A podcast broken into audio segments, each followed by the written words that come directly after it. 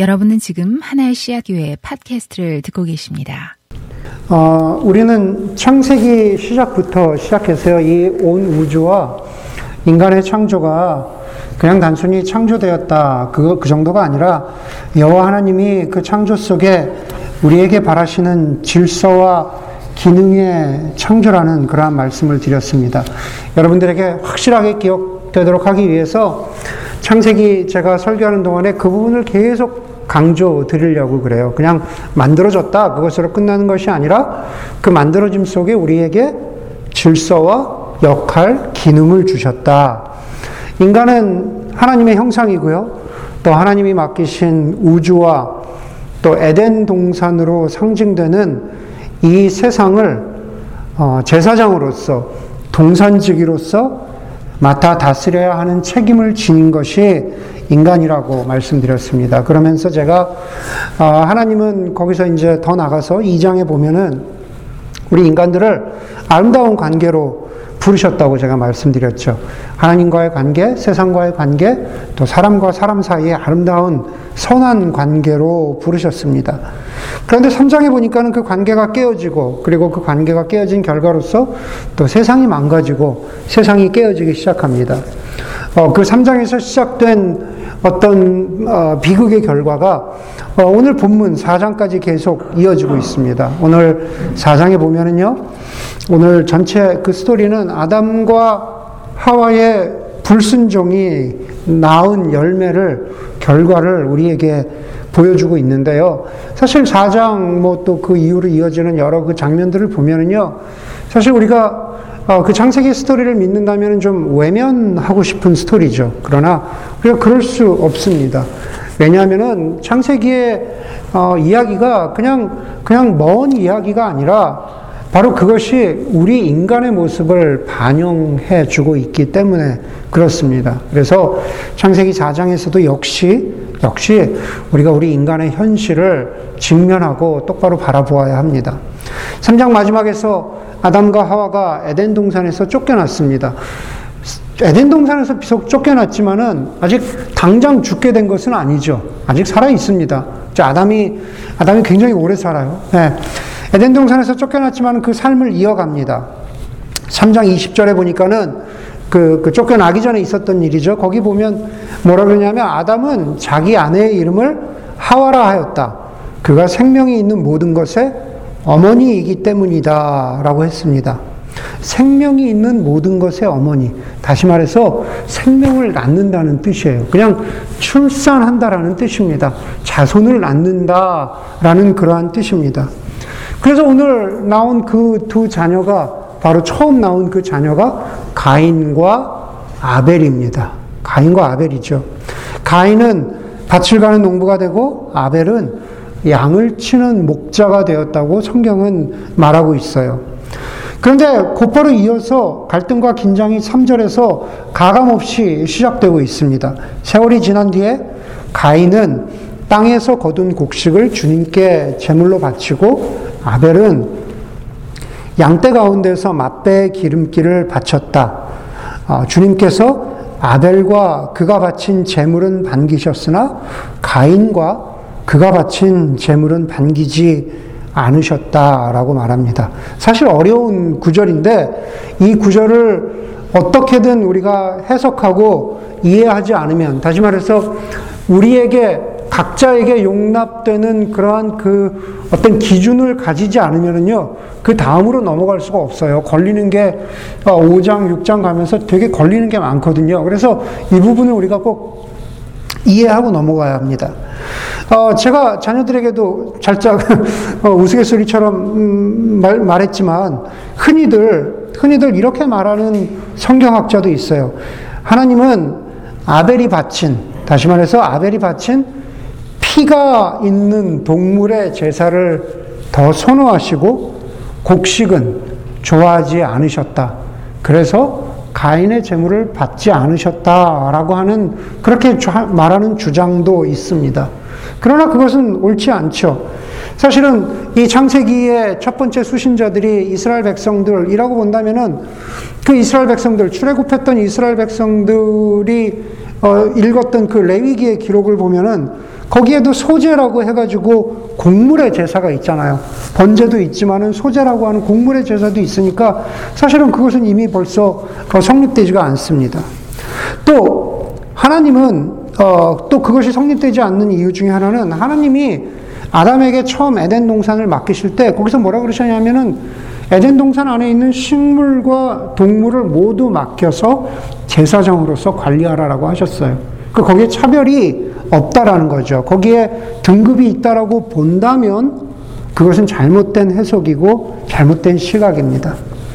그런데 어, 분명히 가인의 제사와 아벨의 제사에서는 어떤 차이가 있기는 있었습니다. 그건 뭐냐면은 3절에서 이렇게 말하죠. 가인은 땅에서 거둔 곡식을 주님께 바쳤다라고 우리 한글 성경에 나와 있습니다. 여기서 땅에서 거둔 곡식이라는 것은요, 문자적으로 보면은 땅에서도, 땅에서 거둔 곡식의 일부분을 바쳤다. 뭐 전부는 아니다. 그런 히브리어의 뉘앙스를 가지고 있다고 해요. 예. 다시 말해서 거둔 곡식의 첫 열매를 드렸다거나 전부를 드렸다는 식의 진심이 없다라는 말이죠. 예. 그런 가인의 행동은 곧바로 이어지는 아벨이 드렸던 어, 재물과 비교가 됩니다. 4절에 보면은 아벨은 양떼 가운데에서 맛배 기름기를 바쳤다라고 그렇게 말합니다. 네. 첫 번째 태어난 것과 그것의 기름. 자, 첫 번째 첫, 첫, 그, 그 뭐라 그러죠? 그 첫 새끼죠. 첫 새끼와 그것의 기름을 바쳤다라고 그러는 거죠. 구약의 희생제사에 보면은, 구약의 희생제사를 보면은 동물의 내장을 덮고 있는 기름은 좋은 것이라고 그렇게 인식을 했습니다. 그래서 그 기름을 재단에 가지고 가서 태웠고 그 기름을 태운 연기가 하나님을 기쁘시게 하는 향기라고 이스라엘 사람들은 아, 그렇게 인식을 했어요. 그러니 맛배의 기름기를 바쳤다라는 것은 단순히 첫 번째 것을 드렸다라는 그 정도로 끝나지 않고 첫 번째 것 중에서도 그 기름 가장 좋은 것을 하나님께 드렸다라는 그런 뜻입니다. 그렇게 보면은 그 재물의 비교가 좀 나오죠. 가인이 드린 것은 그냥 그냥 어떤 면에서 평범하게 드린 걸 수도 있고 아벨이 드린 것은 최선의 것을 드렸다라고 그렇게 보일 수도 있습니다. 그런데 그런데 이것은 사실은 겉으로만 나타나는 어떤 그 비교인 거죠. 본문은 그 깊은 속을 보여줘요. 어, 제가 우리 오늘 자녀들에게 했던 그 핵심 메시지죠. 4절, 5절에 보면은 주님께서는 아벨과 그가 바친 재물을 반기셨으나 가인과 그가 바친 재물은 반기지 않으셨다. 그렇게 말합니다. 다시 말해서 재물을 바친 사람이 재물과 함께 등장하고 있는 거죠. 다시 말해서 사, 그것을 바친 사람이 핵심이라는 뜻입니다. 여러분 창세기에 대해서는 뭐 사실 이렇게 보면 보면서도요 정말 그래요? 라고 이렇게 의, 이렇게 의구심을 질문을 하는 사람들이 있을 수 있을 수 있어요. 그게 맞습니다. 창세기에서는 어, 그거 너무 스트레치한 해석 아닌가요? 라고 이렇게 말할 수 있는데 사실은 이 구절을요, 이 구절을 신약 성경에서는 어떻게 기록하고 있나? 신약의 저자들은 이것을 어떻게 기록하고 있나? 사도 요한은 요한일서 3장 12절에서 그가 한 일은 악했는데 가인의 일이겠죠. 가인의 제사. 그가 한 일은 악했는데 동생이 한 일은 의로웠다. 이렇게 말합니다. 다시 말해서 아벨의 제사, 동생의 제사는 의로웠다는 거죠. 히브리서 11장 4절에도 보면은요, 믿음으로 아벨은 가인보다 더 나은 재물을 하나님께 드렸다. 그렇게 말합니다. 믿음으로 더 나은 재물을 하나님께 드렸다. 그렇게 말한다는 거죠. 오늘 본문의 그 의미와 또 신약의 이 두 구절들을 묵상해 보면은 우리는 분명하지 않지만은 그래도 어느 정도 답을 얻을 수가 있습니다. 문제는 뭐냐면 가인의 문제는 가인의 문제는 가식적이었다라는 겁니다. 그는 하나님을 예배하는 것처럼 보이지만 그의 마음속에 진정으로 하나님을 의지하거나 하나님을 예배하거나 믿음으로 하나님께 드리려는 마음이 가인에게는 없었습니다. 그렇죠? 반대로 아벨은 믿음으로 예배를 드렸습니다. 가인은 정, 아벨은 정말로 하나님을 경외하고 예배하려는 마음이 있었고 그 마음이 행동으로 나타났는데 그게 뭡니까? 가장 좋은 것을 드렸다는 거죠. 네, 가장 좋은 것을 드렸다는 겁니다. 맥스 루케이도 목사님, 제가 예전에도 말씀드렸지만 맥스 루케이도 목사님은 이런 말씀하셨어요. 우리가 기대하는 예배가 우리가 기대하는 예배가 그저 그런 것이면 받는 것도 그저 그런 예배다. 그런 말씀하셨습니다. 어쩌면 저는 그런 생각을 해봤어요. 가인이 재물을 바치면서 큰 기대가 없었을지도 몰라요. 그래서 받은 것도 없고 누린 것도 없고 하나님 앞에 인정받지 못하는 그러한 모습으로 이렇게 결과 지어졌는지도 모릅니다. 사실 우리 이런 가인의 모습을 보면서 우리가 우리 자신의 모습, 아, 우리가 지금 예배 드린다고 하는데 우리 자신의 모습을 보아야죠.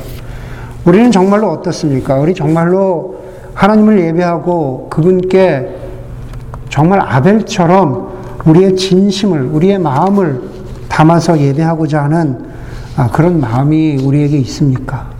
우리 그런 거 한번 반문해 봐야죠. 진, 진실하지 못했고 가식적이었던 그런 가인. 그리고 그럼에도 불구하고 좀 이 본문을 묵상해 보면은 그냥 스스로 생각하기에 이 정도면 적당하지 않을까? 나도 재물을 바쳤는데 이 정도면 적당한 예배가 아닐까? 적당한 적당한 헌신이 아닐까? 네, 적당한 재물이 아닐까 생각했던 가인은 하나님으로부터 거절당합니다. 5절 중간 이하에 보면은요. 하나님이 그것을 받으시지 않으시니까는 가인이 몹시 화가 나서 얼굴빛이 달라졌다 그래요. 그렇죠? 하나님이 그 재물을 받지 않으니까 가인이 몹시 화가 나서 얼굴빛이 달라졌다. 주님께서 가인에게 말씀하셨다. 어찌하여 내가 화를 내느냐? 어찌하여 내가 얼굴빛이 달라지는 까닭이 무, 무엇이냐? 이렇게 하나님이 말씀하세요. 네가 왜 화를 내느냐라고 하는 문자적인 번역은 사실은 침울하다라는 뜻이에요. 그냥 discourage 된 거예요. 그냥 depress 된 거예요. 하나님이 받지 않으시니까 침울해졌습니다. 그리고 얼굴빛이 달라지느냐라는 것은 문자적인 번역 그대로 하면 왜 얼굴이 아래로 떨어지느냐라는 거죠. 하나님이 그것을 받지 않으시니까 침울해져가지고 고개가 이렇게 떨어지는 겁니다. 굉장히 의기소침해졌다라는 그러한 말입니다. 하나님은 가인에게 그렇게 말씀하시고 나서 7절을 이렇게 시작하죠. 가인아, 내가 만약에 올바른 일을 하였다면 어찌하여 얼굴빛이 어, 달라지느냐? 여기서 7절에 얼굴빛이, 예, 7절에 어찌하여 얼굴빛이 달라지느냐라고 하는 것은 지역하면은요, 네가 올바른 제사를 들었다면 올바른 올바른 어, 예배를 드렸다면 내가 얼굴을 들 수 있지 않겠느냐 이런 뜻이에요. 의기소침해지지 않고 침울해지지 않고 네가 얼굴을 들 수 있지 않겠느냐라는 거죠. 그러면서 하나님이 가인에게 말씀하시는 핵심적인 문장이 등장합니다. 내가 올바르지 못한 일을 하였으니 죄가 너의 문에 도사리고 앉아서 너를 지배하려고 한다. 너는 그 죄를 잘 다스려야 한다. 여러분 성경에서 처음으로 죄라는 단어가 등장합니다. 예, 여기서 처음으로 등장하는 거예요. 죄라는 단어가. 그리고 그 죄가 주어가 되어서 이렇게 말합니다. 죄가 너를 다스리려고 해. 죄가 너를 다스리려고 해. 죄가 너를 지배하려고 한다. 이 지배한다라는 단어는요, 히브리어로 테슈카인데 그 원뜻은 충동, 의지라는 뜻이에요. 죄가 너로 하여금 이것을 충동한다. 죄가 너의 의지를 꺾으려고 한다. 이런 뜻인 거죠. 3장 16절에, 멀지 않은 3장 16절에 보면은요, 여자가 남편을 지배하려고 한다. 이렇게 말하잖아요. 타락한 다음에 여자가 남편을 의지적으로 꺾으려고 한다. 어, 이렇게 충동질 뭐 하려고 한다. 이런, 이런 뜻입니다. 무슨 말입니까? 결국 죄라는 것은요, 그것을 묵상해 보면은 죄가 너를 지배하려고 한다? 그건 뭐냐면 바로, 바로 죄라는 것은 이 두 의지, will이라 그러죠. 두 의지의 충돌이라는 거예요. 죄는, 예, 죄는 우리 자신을 다스리려고 하는데 그 죄가 나를 다스리거나 충동질하지 않도록 내가 나의 의지로 그 죄를 눌러야 하는 거죠. 우리 우리 늘상 겪는 거잖아요. 죄가 나를 충동질하지만 또 내 의지로 그것을 누르는 것. 여러분 저는 이렇게 말씀드릴 수 있을 것 같아요. 이 이 이 첫 번째 장면을 보면서 가인은 가식적인 태도로 가인은 다시 말해서 진심 없이 하나님께 제물을 드리는 그러한 실수를 할 수 있을 것 같아요. 저 그렇게 생각해요. 우리도 마찬가지입니다. 우리도 마찬가지, 우리도 가인 같을 수 있어요. 우리도 언제나, 언제나 잘하는 것은 아니잖아요. 하나님 앞에. 실수하고 잘못할 수 있다라는 거죠. 그런데 바로 그 7절의 뒷부분. 하지만 우리의 실수나 우리의 잘못이 우리를 더 큰 죄로 인도하면 안 되는 거죠. 네. 실수나 잘못을 빌미 삼아서 죄가 우리를 지배하면 안 된다라는 겁니다. 우리는 우리의 의지로 우리를 죽이고 어떻게 해야 됩니까? 더 큰 죄로 나아가지 않도록 우리가 그 자리에서 회개해야 되죠. 그게 하나님이 여기서 지금 말씀하시는 겁니다. 네. 문제는 뭡니까? 하나님을 인생의 중심에 놓지 않고 그분을 진정으로 예배하는 신앙으로 우리의 의지를 끌고 가지 않으면 죄가 우리를 이쪽으로 이끌어 나가기가 너무나 쉽다라는 겁니다. 지금 하나님 그런 말씀을 하고 계시는 거예요. 의지의 충돌. 지금 그 말씀을 하고 계시는 거예요. 근데, 근데 굉장히 유명한 서양의 철학자인 쇼펜하우어는 아, 이런 말을 했다 그래요. 인생의 처음 40년은 텍스트, 본문을 갖추는 시기이고, 나머지 30년은 그 본문에 참 뜻을 달고 주석하고 해석하는 시간이라고 그렇게 말, 그렇게 그런 말을 했습니다. 인생의 첫 40년은 그냥 텍스트예요, 텍스트. 저 어떻게든 흘러갈 수 있는 인생이라는 겁니다. 예. 그러나 40 이후의 그 인생은 자기가 살아왔던 그 본, 인생이라고 하는 본문에 올바른 주석, 참 해석을 가져야 하는 그러한 시기라는 뜻입니다. 만약에 내가 살았던 인생에 대해서 거기에 참 해석을 다시 말해서 참 진정한 의미를 내릴 수 없다면 예, 우리의 남은 인생이 어디로 흘러갈지 모른다. 다시 말해서 우리의 남은 인생이 기준 없는 의미 없는 인생이 될 수 있다라는 말입니다. 오늘 가인에게 비교해 보자면요. 그런 점에서 가인은 자신이 어떤 행동을 할 수가 있어요. 그 인생의 어떤 텍스트의 한 부분입니다. 그러나 거기에 대해서 어떻게 해요? 올바른 주석을 했어야 되죠. 여기서 하나님이 원하시는 주석은 뭡니까? 바로 회개라는 거죠. 죄로 이끌려 가지 않도록 자신의 행동에 대해서, 자신의 인생의 사건에 대해서 올바른 판단을 했어야 되는 거죠. 그런데 그는 그렇지 못했잖아요. 예수님이 마태복음 7장에서 좋은 나무가 나쁜 열매를 맺을 수 없다라고 말씀하십니다. 저는 그것을 가인에게 비춰보면 이렇게 말할 수 있을 것 같아요. 가인은 좋은 나무가 될 수 있는 기회를 가졌는데 그걸 놓친 거죠. 네. 자신의 인생이라는 본문에다가 주석을 잘못 달았어요. 저는 저와 여러분들이 가인 같지 않기를 바랍니다. 우리의 삶에 바른 해석을 다십시오. 하나님 보시기에 바른 인생, 하나님 보시기에 기뻐하시는 인생 살아야죠. 그것이 저와 여러분들을 향한 하나님의 계획입니다. 그런데 가인은 하나님의 길을 걷지 않았습니다. 성경 최초의 살인을 저지르죠. 거기 보면은 가인이 동생을 쳐 죽였다라고 말하죠. 가인이 동생을 쳐 죽였다는 정확한 번역이에요. 실수로 죽인 게 아니에요. 쳐 죽였어요. 예, 의도적인 살인이라는 뜻입니다. 하나님을 말하지만 그 마음에 하나님이 없었던 가인. 그래서 동생 아벨을 시기하고 질투하였던 가인이 동생을 죽였는데요. 아벨이라는 이름의 뜻은요, 공기, 수음, 이런 뜻을 가지고 있습니다. 다시 말해서, 그냥 아벨은 죽고 사라지는 부분이 있어요. 보이지 않고 쉽게 덧없이 사라져버리는, 사라져버리는 인생이 되어버리고 말았죠. 형의 미성숙과 죄가 동생의 죽음을 가져왔습니다. 하나님이 10절에서 가인에게 이렇게 물으시죠. 가인아, 내가 도대체 무슨 일을 저질렀느냐? 우리 조금만 생각해 보면요. 3장 9절에 있었던 하나님의 말씀을 떠올리게 돼요. 하나님이 죄를 지은 아담과 하와에게 이렇게 마, 말씀하시죠. 아담아, 내가 어디 있느냐? 그렇죠? 가인아, 내가 무슨 일을 저질렀느냐? 아담아, 내가 어디, 어디 있느냐? 둘 다, 둘 다 하나님이 지금 이 상황을 몰라서 하시는 말씀이 아니에요. 네.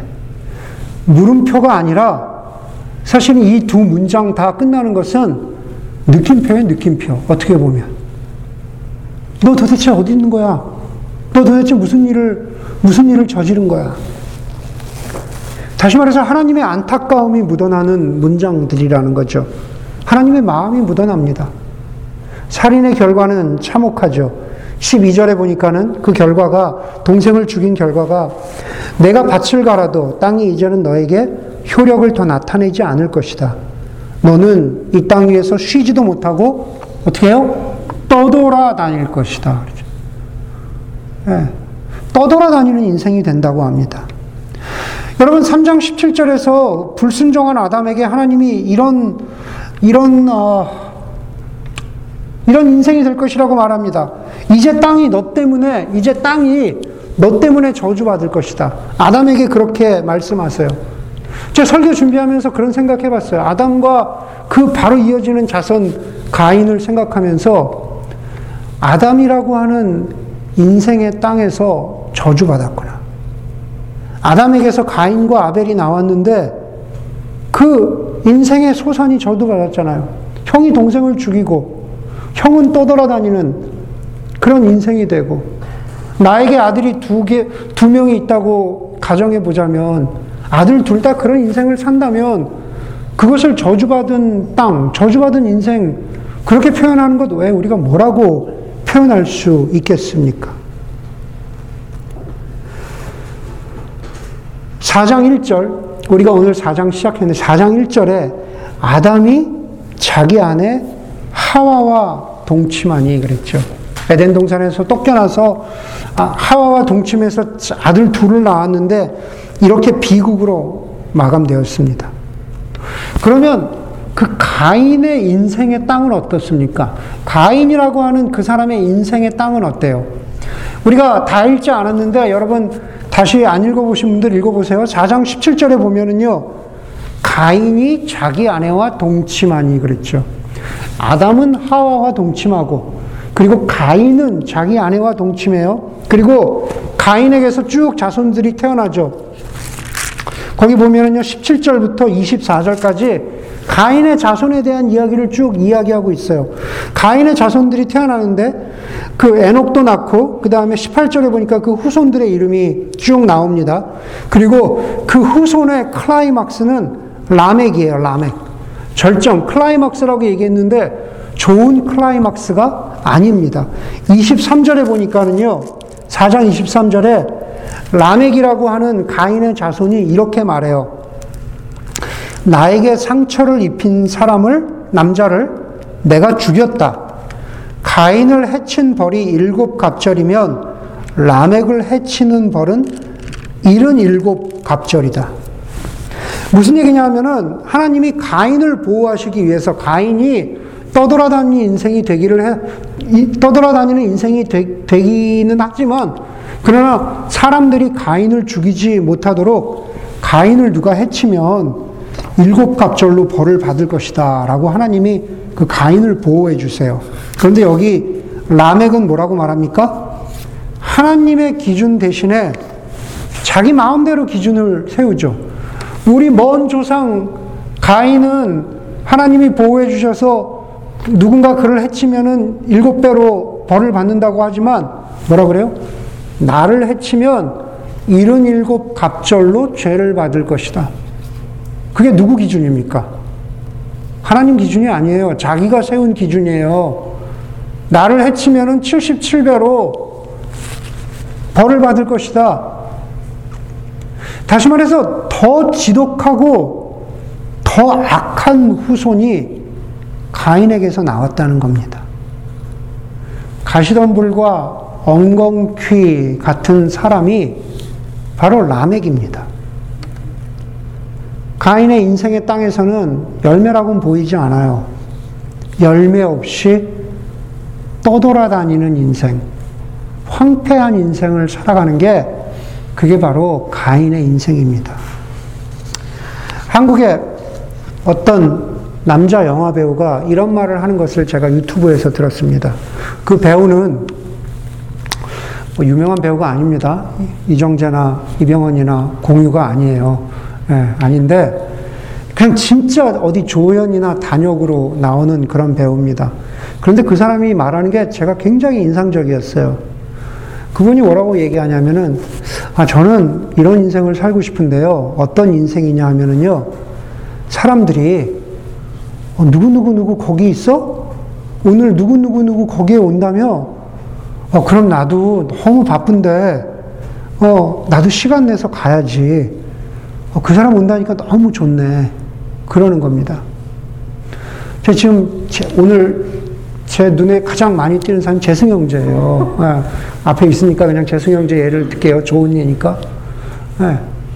오늘 재승이 그 모임에 온다며?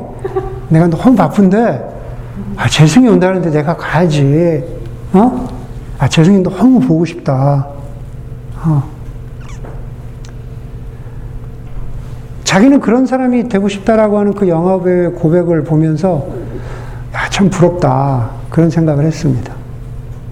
제가 영화를 참 좋아하는데 영화 There Will Be Blood에 보면은 거기에 보면은 어, 마지막 장면에 유전 석유 사업, 석유 사업으로 어마어마한 부자가 된 주인공이 나오는데 그 사람의 인생의 말년에 자식과도 인연이 끊어지고 결국에는 사람을 죽이고 그리고 그 영화의 마지막 대, 대사가 그 데니얼 데이 루이스 정말 제가 좋아하는 배우인데 뭐라 그래요? 마지막 대사가 I'm done 그러거든요. I'm done. I'm done인가 I'm finished인가 그래요. 네. 여러분 가인과 다른 게 뭡니까? I'm finished. I'm done. 끝냈는데 그 인생이 그냥 떠돌아다니는 인생으로 끝나는 거예요. 얼마나 불행한 인생입니까? 교회 안팎의 사람들이 간혹 저에게 물어요. 목사님, 목사님, 목사님 사역의 비전이 뭡니까? 그렇죠? 사역의 비전이 뭡니까? 제가 회사 CEO가 아니잖아요. 무슨 무슨 product를 만들 겁니까? 이게 아니잖아요. 그렇죠? 목사에게 사역의 비전이 뭡니까? 라고 물어보는 것은 목사님, 사역을 통해서 어떤 사람을 만들고 싶습니까? 어떤 사람이 되도록 하는데 목사님은 도움을 주고 싶습니까? 이런 거잖아요. 그게 사역의 비전이라는 뜻이거든요. 네. 제가 아주, 아주 심플하게 말씀드릴게요. 저는 여러분들이요, 좋은 사람이 됐으면 좋겠어요. 좋은 사람. 그게 제 사역의 비전입니다. 아까, 아까 비유한 대로 하면은, 어, 오늘 기필이 온대? 어, 나 꼭 가야지. 기필이 만나면 좋잖아. 좋은 사람이지, 좋은 사람이잖아. 어? 물론 기필 형제 좋은 사람이죠.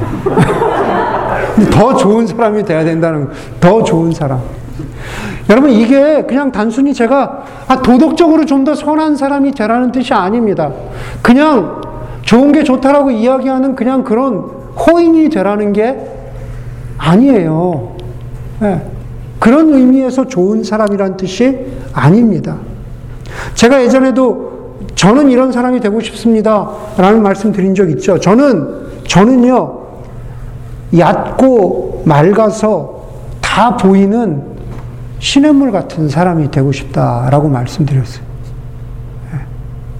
예. 저는 그냥 다 보였으면 맑고 얕아서 그냥 다 보이는 사람이 됐으면 좋겠어요. 저는 여러분도 그런 사람이 됐으면 좋겠습니다. 갈라디아서 5장에 보면요. 성령의 아홉 가지 열매를 말하면서 성령의 열매를 맺는 사람을 말하고 있거든요. 성경이. 네, 그게 좋은 사람이에요. 네, 그냥 좋은 사람이라는 것은 아, 그 사람 세상 좋아 이게 아니라 진정으로 그 인생에 예수님을 구주로 인정하고 예수님과 진정한 깊은 관계가 있는 사람이 좋은 사람이에요. 그리고 거기서 머물지 않고요.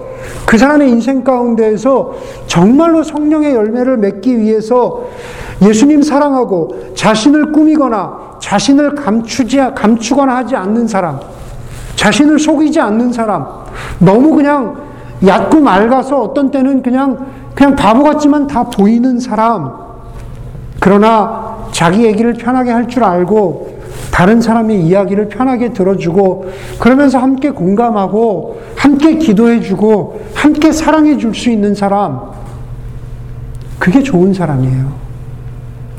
그런 사람 되면은 어 누구 거기 온대 바쁘지만 내가 만나야지 음, 나 보고 싶다 그렇게 되지 않겠어요?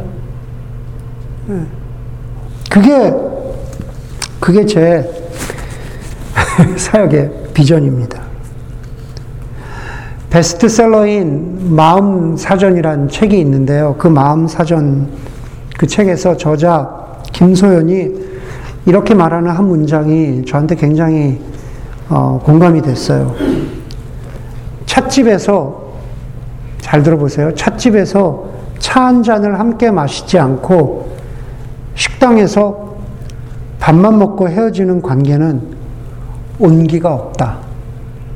예, 따뜻하지 않다. 여러분 밥 먹을 때는 밥 먹을 때는 대화는 하지만은 서로에게 집중하기 힘들잖아요. 어떤 사람인지 알아보기 힘들잖아요. 진짜 대화는 밥 먹고 나서 차 한잔 하면서 너 그동안에 어땠니? 너 무슨 일이 있었니? 뭐 이런 얘기 하면서 서로 관계가 깊어지는 거잖아요. 예. 다시 말해서 좋은 사람은요, 차 한잔 함께 하는 사람이에요. 예. 함께 공동체에 있다고, 다시 말해서 함께 밥 먹는다고, 함께 섬겼다고, 그쵸? 함께 예배를 드렸다고, 함께 성경 공부를 했다고, 함께 선교를 갔다고, 그런다고 해서 그 관계에 관계에 온기가 있는 게 아니다라는 말에 저는 꽤 동감해요. 음. 가인은 사람의 열매를 맺지 못했어요. 가인은 환영받는 인생을 살지 못했습니다. 가인은 떠돌아 다녔어요. 그리고 가인은 그렇게 떠돌아 다니기 싫어서 17절에 보면은요, 자식 에녹을 낳고 도시를 만들고 그 도시를 에녹이라고 이름 지었습니다. 하나님이 가인에게 내리신 저주, 어, 하나님이 가인에게 내리신 너의 인생은 이렇게 될 것이다라고 말씀하신 겁니까? 말씀하신 그게 뭡니까? 너는 떠돌아다니는 인생이 될 것이다. 라고 하나님이 가인에게 말씀하셨는데 가인이 도시를 만들어요. 무슨 무슨 말입니까? 내 안전은 내가 확보하겠다는 뜻이잖아요. 나는 더 이상 떠돌아다니기 싫다. 나는 도시를 만들어서 여기 여기 세를 다운 하고 싶다. 그런데 그 의도가 좋은 의도가 아니에요. 그렇죠? 나는 여기서 내 안전을 어떻게든 확보하고 싶다. 나는 죽임을 당하기 싫다. 아, 여전히 그 마음에 하나님을 의지하려는 마음이 없습니다. 가인의 그러한 마음은 13절에서 확인이 되죠. 가인이 하나님, 앞에 이렇게 하소연해요. 이 형벌은 내가 짊어지기에 너무 무겁습니다. 너는 너는 아무 수확도 없는 인생이 될 것이고 떠돌아 다닐 거라고 하니까 이 형벌이 나에게 너무 무겁대요. 여러분 이게 회개입니까? 이 회개가 아니라 자기 하소연, 자기 연민입니다. 회개는 자기 하소연이 아니에요. 나를 불쌍히 여기는 자기 연민이 아니다라는 겁니다. 하나님 앞에 철저히, 철저히 무릎 꿇는 것. 그게 자신의 있는 모습, 자신의 죄를 그대로 인정하는 게 회개죠. 여러분, 자기를 방어하고 자기 연민을 가지게 되면은요, 어떻게 됩니까? 우리가 자꾸 벽을 쌓게 되죠. 마음의 벽을 쌓게 됩니다. 오늘 본문대로 하면은 가인처럼 이야기하면 마음의 도시를 쌓아요. 회개하지 않고 마음의 도시를 쌓아요. 내 벽을 쳐야지. 음, 나는 소중하니까. 어, 나는 나의 잘못이 있다고 말할지 몰라도 난 인정하지 않을 거야. 그리고 자신의 마음의 도시 안에 콕 들여박혀 있습니다. 여러분 이쯤 되면은요, 제가 오늘 설교 제목에도 달았지만, 가인을 악인이라고 말할 수도 있을지 모르겠지만, 그거보다는 저는요, 야, 참 가인은 비극적인 인생을 살았던 사람이구나. 그 인생이 참 불쌍하다. 네, 그런, 그런 마음이 듭니다. 여러분, 저는 그런 의미에서 저 여러분 우리 모두가 좋은 사람 됐으면 좋겠습니다. 여기저기 떠돌아다니면서 가인처럼 인정을 구하는, 스스로에게 자기 인정을 구하는 그러한 인생을 살지 마시고, 저와 여러분, 우리 인생의 땅에서, 삶의 자리에서 사람들에게 환영받는 사람이 되십시오. 문을 걸어 잠그고 자기만의 벽에 갇혀 있지 마시고, 그, 그 벽을 부수고 사는 그러한 삶을 살 때 진정 하나님이 바라시는 예수님이 바라시는 좋은 사람이 될 수 있습니다. 그런데 이게 쉽게 되는 일이 아니죠. 그래서 우리는 하나님의 은혜가 필요합니다. 하나님의 은혜를 간구해야 합니다. 가인이 죄를 지었지만 하나님이 보호해 주시죠. 14절에 보니까 가인이 내가 떠돌아다니면은 사람들이 나를 죽이려 할 것입니다. 라고 하니까는 하나님이 가인에게 표를 찍어 주셔서 어느 누가 그를 만나더라도 그를 죽이지 못하게 하셨다. 라고 이렇게, 이렇게 말합니다. 그 표가 뭔지는 모르지만 가인을 보호해 주는 은혜의 표예요. 한마디로 그렇게 보시면 돼요. 누구도 그를 죽이지 못하도록 하나님이 protect 해주신 거죠. 아담의 인생에 열매가 없고, 그렇죠? 그 후손 가인의 인생이 가시덤불과 엉겅퀴 같은 것으로 끝나 보이지만, 오늘 우리가 마지막에 읽었던 25절에 보면은 하나님의 반전, 하나님의 은혜가 보입니다.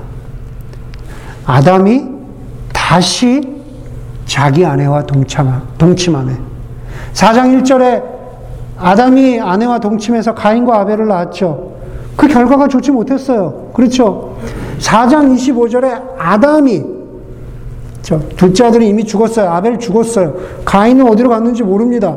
네. 그런데 아담이 다시 자기 아내와 동침하였다.